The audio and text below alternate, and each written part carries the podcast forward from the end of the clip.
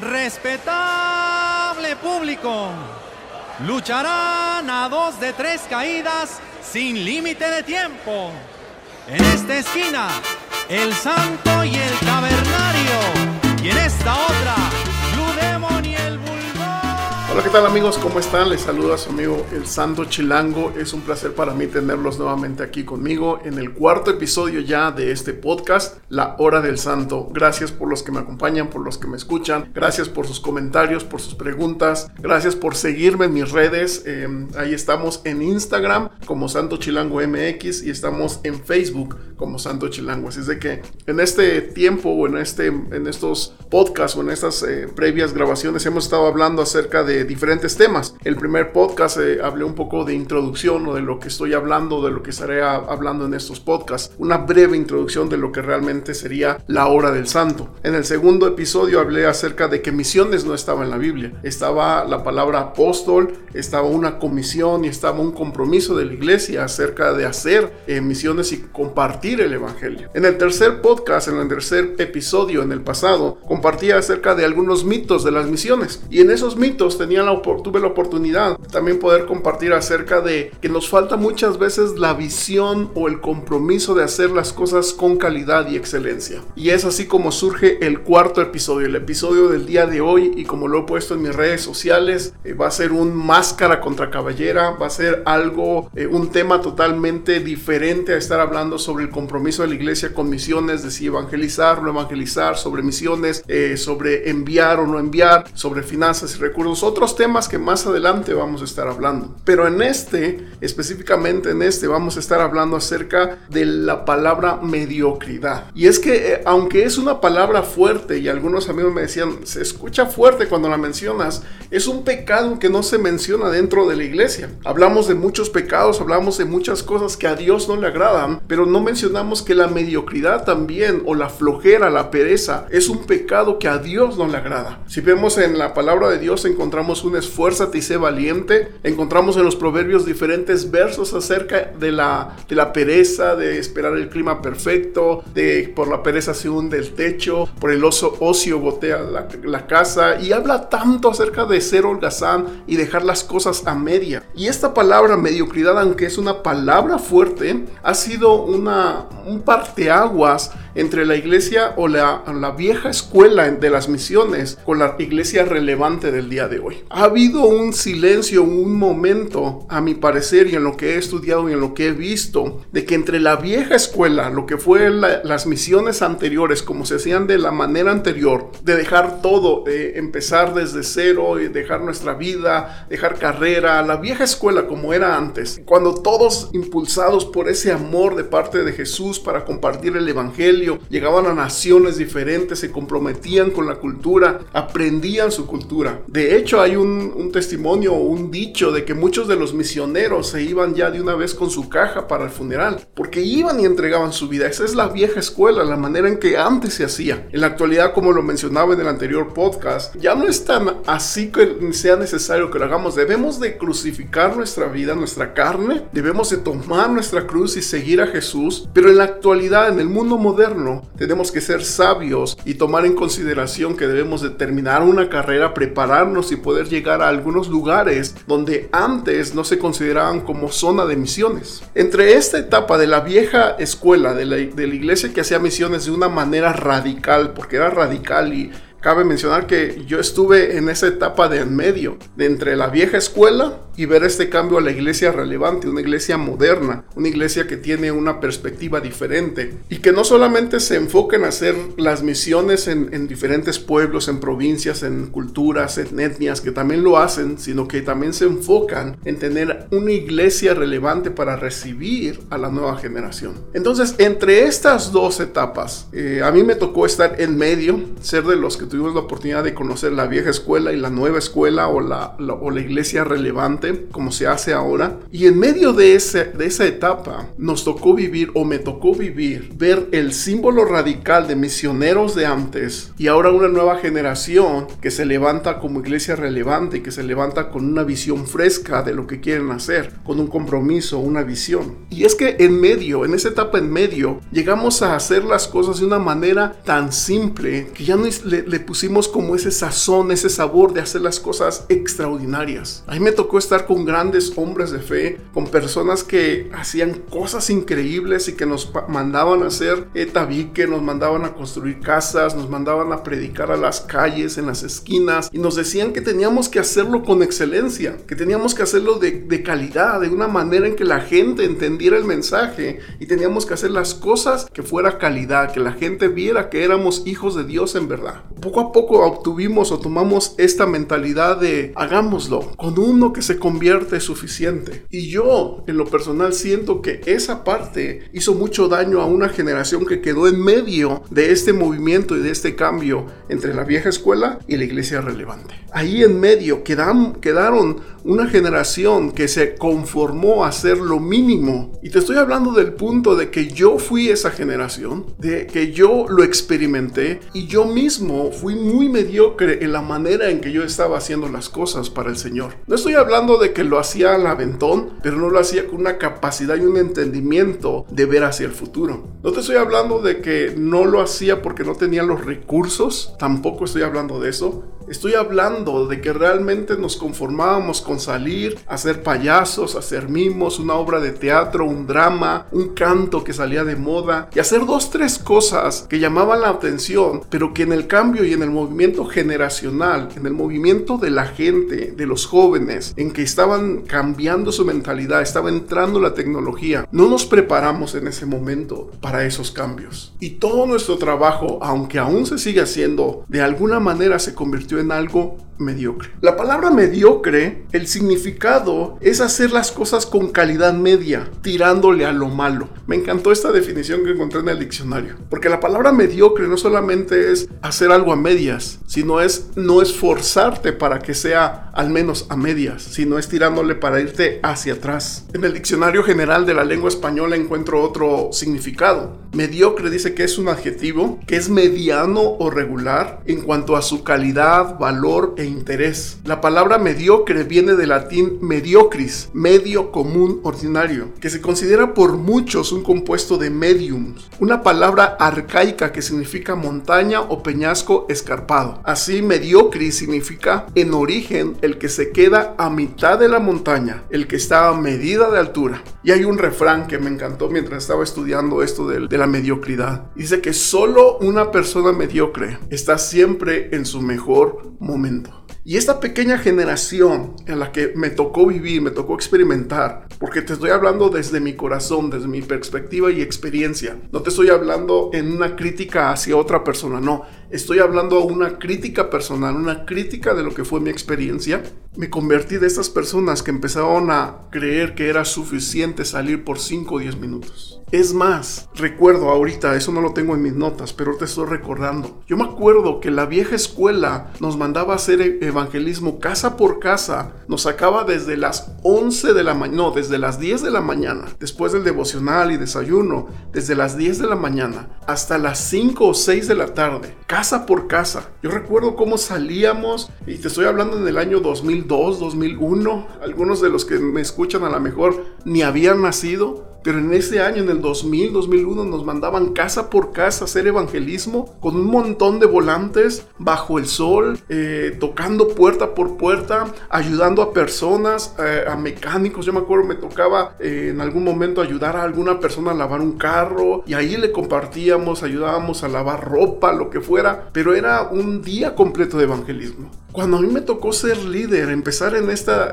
este, este cambio, estos movimientos, empezamos muchos de los que estábamos en esa generación, en esa etapa, en, ese, en esa transición. Pensábamos, mejor saquémoslos desde las 8 de la mañana que regresen a las 11 porque viene el sol. O planeábamos que la mañana hacíamos algo eh, evangelístico y en la tarde le, le tirábamos todo con el evangelismo al aire libre. Hacíamos menos tiempo, reducíamos los tiempos, considerábamos más cosas y hasta el punto en que llegaba el evangelismo a hacer o las misiones a hacer solamente de una o dos horas durante el día. El más tiempo teníamos que cuidar al equipo. Y eso es a lo que me refería en la introducción de este podcast. La vieja escuela era radical, se aventaba y hacía muchísimas cosas de excelencia y después vino un momento de conocimiento o inteligencia de, lo, de la nueva generación a decir, vamos a hacer algunos cambios. Y en ese momento nos ganó la tecnología, nos ganó muchas cosas que vino a ser ahora lo que está surgiendo y que las nuevas generaciones están tomando y están haciendo de una manera diferente. El problema no radica en cómo lo hicimos o cómo se hizo. El problema radica en que muchos nos quedamos, o muchos se quedaron, yo doy gracias a Dios que no me quedé ahí, pero muchos se quedaron en esa idea de hacer lo mínimo y lo consideran como humildad y lo consideran como sencillo, pero realmente no es lo que Dios nos está hablando. Dios nos está pidiendo que hagamos las cosas con excelencia, que nos esforcemos y seamos valientes. La mediocridad no es un término de pobreza o de economía, la mediocridad es un término de falta de visión, la mediocridad es un término de falta de compromiso. La mediocridad es un término de falta de logística, de organizarnos y de planear bien las cosas. La mediocridad viene en lo religioso y en lo espiritual de un símbolo de que hagamos solamente lo mínimo. Por eso me encanta a mí escuchar a Robert Barriger en su podcast eh, Haciendo Iglesia. Me encanta escuchar eh, conversaciones descalzas a, a Esteban Grassman y algunos otros. Pero la manera en que ellos dicen cómo han cambiado esa mentalidad y se esfuerzan por hacer cosas de calidad en, algún momento a, a, este, Hansen le, decían acerca de su micrófono que se había escuchado una moto y él decía que iba a comprar un mejor micrófono y lo hizo. Y él nos eh, ha sido creo que uno de los maestros para todos los que hacemos podcast acerca de hacer un buen podcast, de comprar un buen audio, de tener un buen material para poder hacer cosas de calidad y de excelencia. Porque tenemos que cambiar esa mentalidad. Tenemos que quitar esa parte de decir qué tanto es el éxito dentro de la iglesia, qué tanto es el éxito fuera de la iglesia. Y es que en los dos tenemos que ser personas capaces de hacer las cosas con excelencia y calidad. Eclesiastés 11:4 dice, el agricultor que espera el clima perfecto nunca siembra. Y es que eso es la mediocridad. Sentarte y esperar el clima perfecto. Sentarte y esperar que Dios te mande los dólares. Si Jesucristo hubiera dado la comisión con los dólares, entonces no tendríamos grandes testimonios y milagros que hoy se cuentan. Mas en cambio Jesús, Jesús dio la gran comisión y les dio su espíritu. Y los obreros, los discípulos no esperaron el clima perfecto. Empezaron la siembra cuando nosotros esperamos el clima perfecto, cuando nosotros esperamos el momento perfecto, cuando nosotros esperamos los recursos perfectos, nunca va a llegar la siembra. Tenemos que nosotros esforzarnos por hacer las cosas de calidad. Y es ahí donde nace el tema de este podcast, misiones calientes, frías o tibias.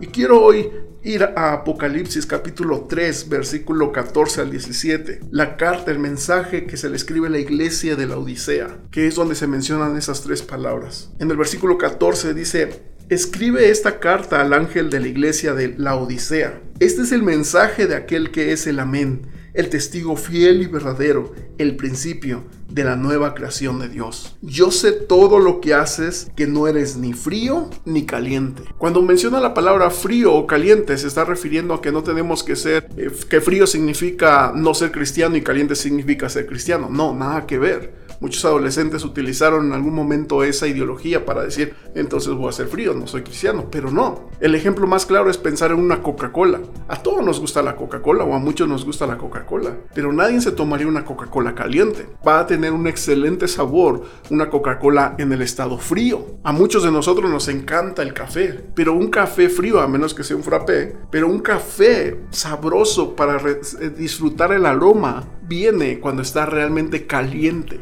El cristiano tiene que ser frío para poder refrescar la vida del, del, mundo. Tiene que ser caliente para cubrir a aquellos que están en una situación difícil. Pero tenemos que decidir si somos fríos o calientes. Y en este versículo dice, versículo 15 dice, ¿cómo quisiera que fueras lo uno o lo otro? Pero ya que eres tibio, ni frío ni caliente, te escupiré de mi boca. Tú dices, soy rico, tengo todo lo que quiero, no necesito nada, y no te das cuenta de que eres un infeliz y un miserable, eres pobre, ciego y estás desnudo. Así que te aconsejo que de mí compres oro, un oro purificado por fuego, y entonces serás rico. Compra también ropas blancas de mí, así no tendrás vergüenza por tu desnudez. Y compra un gento para tus ojos para que así puedas ver. Yo corrijo y disciplino a todos los que amo, por lo tanto, sé diligente, arrepiéntete de tu indiferencia. Sé diligente y arrepiéntete de tu indiferencia. Cuando hablamos de misiones, evangelismo y cualquier otro proyecto dentro de la iglesia. No podemos ser de corazón duro, de corazón no enseñable. Tenemos que aprender de otros. Y aprender significa ir y ver la logística, ir y planear las cosas bien. Tenemos que ser diligentes con lo que hacemos. No podemos construir sobre la arena, lo mencionaba en el anterior podcast. No podemos construir solamente a la ligera. La misma palabra de Dios dice que cuando quieres construir un edificio, te sientes, calcules y veas cuánto tiempo y dinero te va a llevar. No sea que a mitad del camino o a mitad de la construcción te quede sin los recursos para poder terminar. Y eso habla acerca de ser diligente y no mediocres. Un mediocre se levanta y dice, hoy tengo esta idea, la planea la idea y dice, incluso le pone el título religioso de, el Señor me dijo que haga esto. Y probablemente sí, no dudo que Dios hable, que Dios nos guíe a hacer cosas increíbles, especiales en el ministerio. Pero cuando Dios da una palabra, nosotros somos humanos y necesitamos sentarnos, pensar y planear, ser diligentes y evitar la indiferencia de la mediocridad. Tenemos que ir a algo superior. ¿Qué es lo que hace la diferencia entre el ser mediocre y excelencia? Es sentarte, planear con Dios y tener un proyecto. La mediocridad es un estado mental de una persona satisfecha con poco o con nada. Y eso ha sido un gran problema. Y como lo dije en algún podcast o en algún episodio, no, este, este podcast no es para criticar iglesias, para nada. Estoy hablando de mi experiencia. Desde el momento en que me di cuenta de que estaba haciendo misiones y evangelismo a un nivel mínimo a la capacidad que Dios me había dado para hacerlo de calidad. Le doy gracias a Dios por mi esposa porque ella vino, hizo un cambio en lo que yo estaba haciendo, me abrió los, el panorama, los ojos en el aspecto de poder hacer las cosas de calidad, de planear, de organizar, aunque todavía soy rebelde y me resisto en algunas cosas, pero ella siempre pone sobre la mesa todo el plan y el proyecto. Y yo tengo que reconocer que por mucho tiempo he hecho o hice, más bien hice las cosas a medias y que muchos de los proyectos en mi soltería no llegaron a su cumplimiento o a su fin porque me faltó realmente visión y compromiso de poder hacer las cosas con calidad.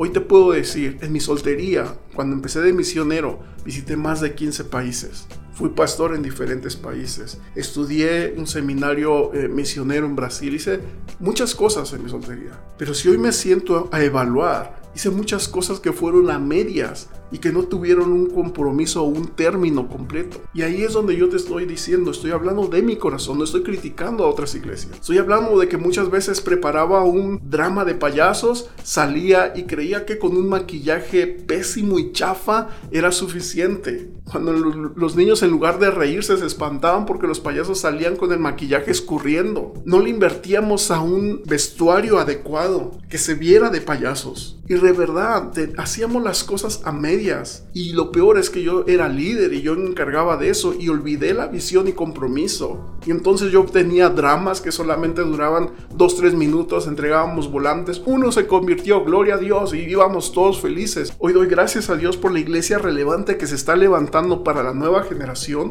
porque tiene una visión clara de a quién quiere alcanzar. No están haciendo las cosas a lo mínimo. Y lo peor de todo es que las iglesias o las ministerios o los trabajos que están siendo mediocres los critican porque usan luces, usan humo, pero no ven toda la estrategia y logística que hay detrás de eso. No podemos hoy levantarnos y simplemente decir, hoy voy a hacer esto y a ver cómo sale y el Señor me va a ayudar, el Señor va a estar conmigo. Dios es misericordioso con todos nosotros que hasta en nuestros errores nos ayuda. Y te lo digo nuevamente por experiencia. Dios me sacó de tantos errores por mi mediocridad. Perdonó tantas veces mi mediocridad que hoy no puedo ser mediocre en lo que estoy haciendo. Hoy lo poco que Dios me está permitiendo hacer, me siento y lo tratamos de hacer lo mejor posible, de calidad. Aún sea un podcast de 30 minutos, aún sea un video para niños de 10, 15 minutos, de calidad. Vemos todo, nos preparamos, nos organizamos y es lo que quiero dejar de legado a mis discípulos y a generaciones que vienen detrás de mí, que puedan hacer las cosas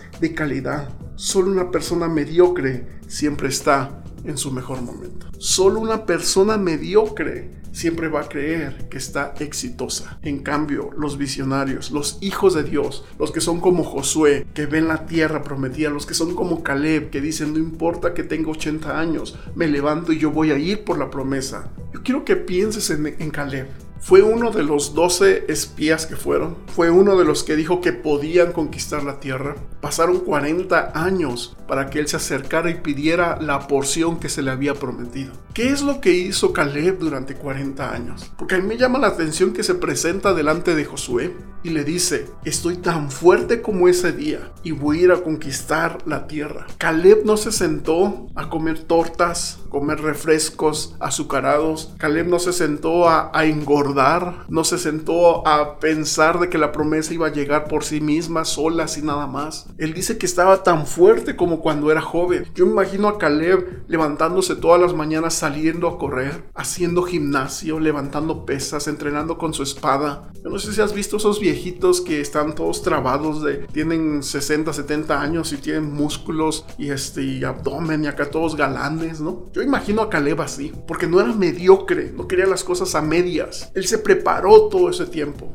Esos 40 años él estaba preparándose para ir por la tierra que iba a conquistar. La mediocridad en el ministerio no es la falta de recursos, es la falta de visión, es la falta de planeación, es la falta de una sed y hambre de conquista, es la falta de logística, es la falta de un corazón enseñable, es la falta de un corazón de ir y pedir ayuda. La mediocridad en el ministerio se puede convertir en iglesias que no avanzan, no crecen y siempre van a estar las mismas personas y que cuando llegan a una edad adulta y esas personas adultas ya no están, no hay jóvenes que puedan seguir una misión o una visión porque se han conformado con lo mínimo. Y es que este es un problema en México. Creemos que la mediocridad es símbolo de pobreza y no es cierto.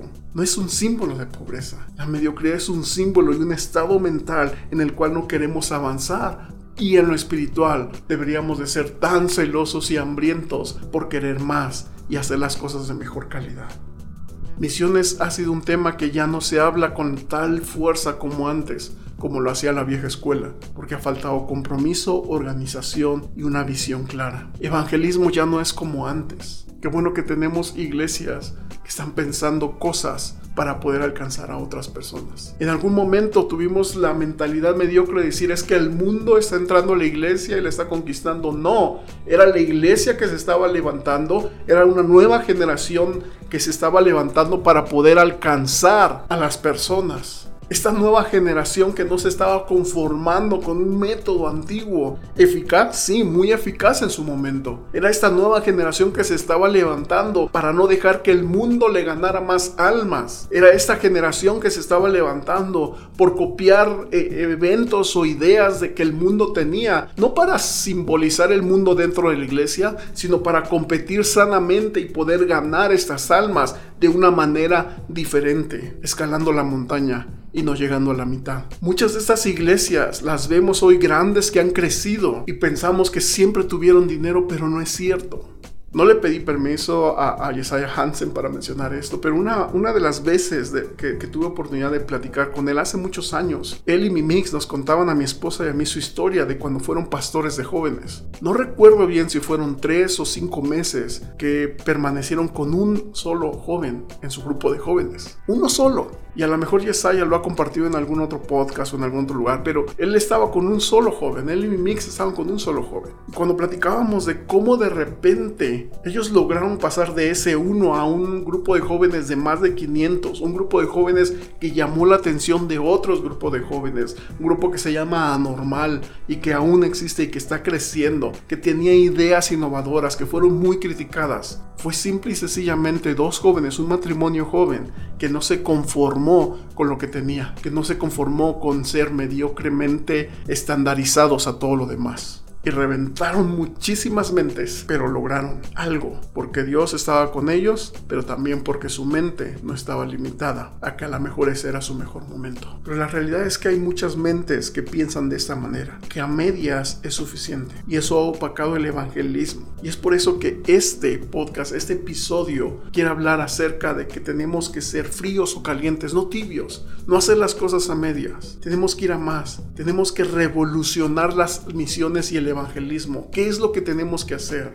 misiones, cómo vamos a alcanzar a las nuevas, eh, las nuevas las naciones, perdón, cómo vamos a alcanzar a las nuevas generaciones en las, en las naciones. Necesitamos gente estudiada. Ya no funciona esa parte de deja tu carrera y, y vete a misiones. Ya no, no podemos tener esa mente tan limitada. Hoy necesitamos ingenieros, licenciados, necesitamos abogados, médicos, personas capacitadas para que puedan entrar a lugares difíciles y donde solamente entran con una carrera. Ya la visa a muchos lugares donde se necesita hacer misiones, ya no te la entregan si no tienes una carrera terminada. Evangelismo, ¿cómo lo vamos a hacer? ¿Quieres hacer payasos? Síguelo haciendo. Es un método que probablemente siga funcionando. Yo ya no lo he hecho, pero probablemente es un método que funcione en donde tú estás. Pero ¿sabes qué? Hazlo de calidad. Invierte en buenas eh, maquillajes. Invierte en un curso de maquillaje. Cuando yo me di cuenta de que estábamos haciendo las cosas a medias, yo invertí en un curso de maquillaje para payasos. Y entonces tú pude maquillar a los payasos de una manera diferente. Entendí muchos conceptos y ya no salían con el maquillaje escurriendo. Si quieres hacer payaso y tu iglesia está eh, enamorada de hacer payasos, invierte en buen maquillaje, en ropa de calidad, en disfraz de calidad, zapatos de calidad, que se pueda ver que la gente que está saliendo de las cuatro paredes de una iglesia se les ocurrió hacer payasos nada más porque sí, no, que se vea que sale un grupo de teatro de una iglesia y que pueda decir la gente, wow,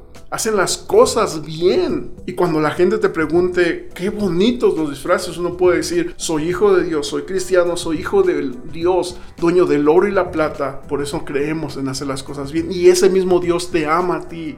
¿Quieres hacer mopeds, títeres? Compra buenos mopeds. ¿Quieres hacer trabajo con mimos? Tenía un amigo que hacía sus propios dramas de, mimos y al día practicaba movimientos de mimo entre 6 y 7 horas al día. Y te estoy hablando de un amigo que, que, fue parte del liderazgo cuando fuimos, estuvimos juntos y nos dimos cuenta de que estábamos haciendo las cosas a medias. Y él me dijo, yo quiero ser un buen mimo y se entrenó, se capacitó y hizo las cosas diferentes. Aún estamos a tiempo de cambiar esto. Aún estamos a tiempo de que misiones y evangelismo sea un atractivo dentro de la iglesia, no por el término atractivo de algo gustoso, sino por el término de que tenemos el compromiso de hacerlo. Quiero terminar este episodio yendo a Proverbios 6, versículos 6 al 11. Como te dije al principio, Proverbios habla mucho acerca de la pereza, de la holgazanería.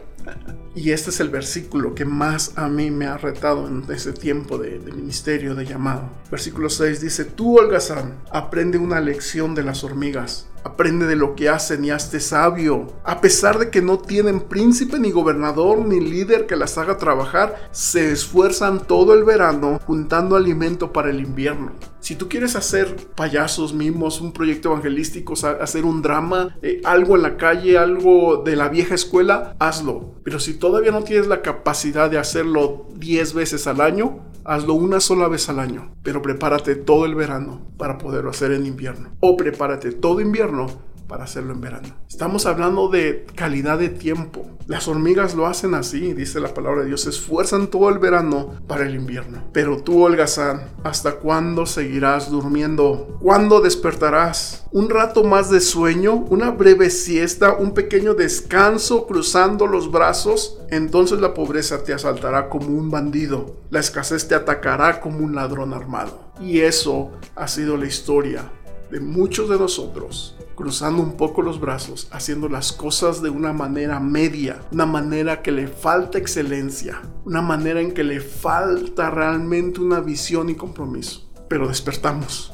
Y te puedo hablar de que un buen grupo de mi generación despertamos. Y no nos conformamos con hacer las cosas a medias. No nos conformamos con hacer las cosas mediocremente. Hoy trabajamos para hacer las cosas de una manera excelente porque creemos lo que la palabra de Dios dice en Romanos 12, 2, cuando dice que no te conformes a este siglo, más bien renueva tu mente. Y eso es lo que necesitamos hacer en todos los proyectos dentro de la iglesia. Este podcast habla de misiones y evangelismo, pero este episodio te habla a ti que eres líder, te habla a ti que tienes una palabra de parte de Dios, te habla a ti que tienes un sueño. Es tiempo de ser o fríos o calientes, pero no mediocres. Es tiempo de ser fríos o calientes, pero no tibios. Para terminar, mediocridad no es la falta de recursos. Mediocridad es la falta de visión, planeación, corazón enseñable y logística. Mediocridad es creer que con una palabra que te dieron es suficiente. Josué tuvo la palabra, el respaldo de Dios, y le añadió Dios y le dijo, esfuérzate y sé valiente. No seamos mediocres en el ministerio, hagamos las cosas con excelencia. Esta es nuestra oportunidad de cambiar lo que la gente ha visto de la iglesia. Hoy podemos ser una iglesia relevante y avanzar. Esto fue la hora del santo y detrás del micrófono está Santo Chilango. Nos vemos en el próximo episodio y gracias por acompañarme. Métele la Wilson, métele la Nelson, la quebradora y el tirabuzón. Quítate el candado, pícale los ojos, cálale los pelos, sácalo del ring. Métele la Wilson, métele la Nelson, la quebradora y el tirabuzón. Quítate el candado, pícale los ojos,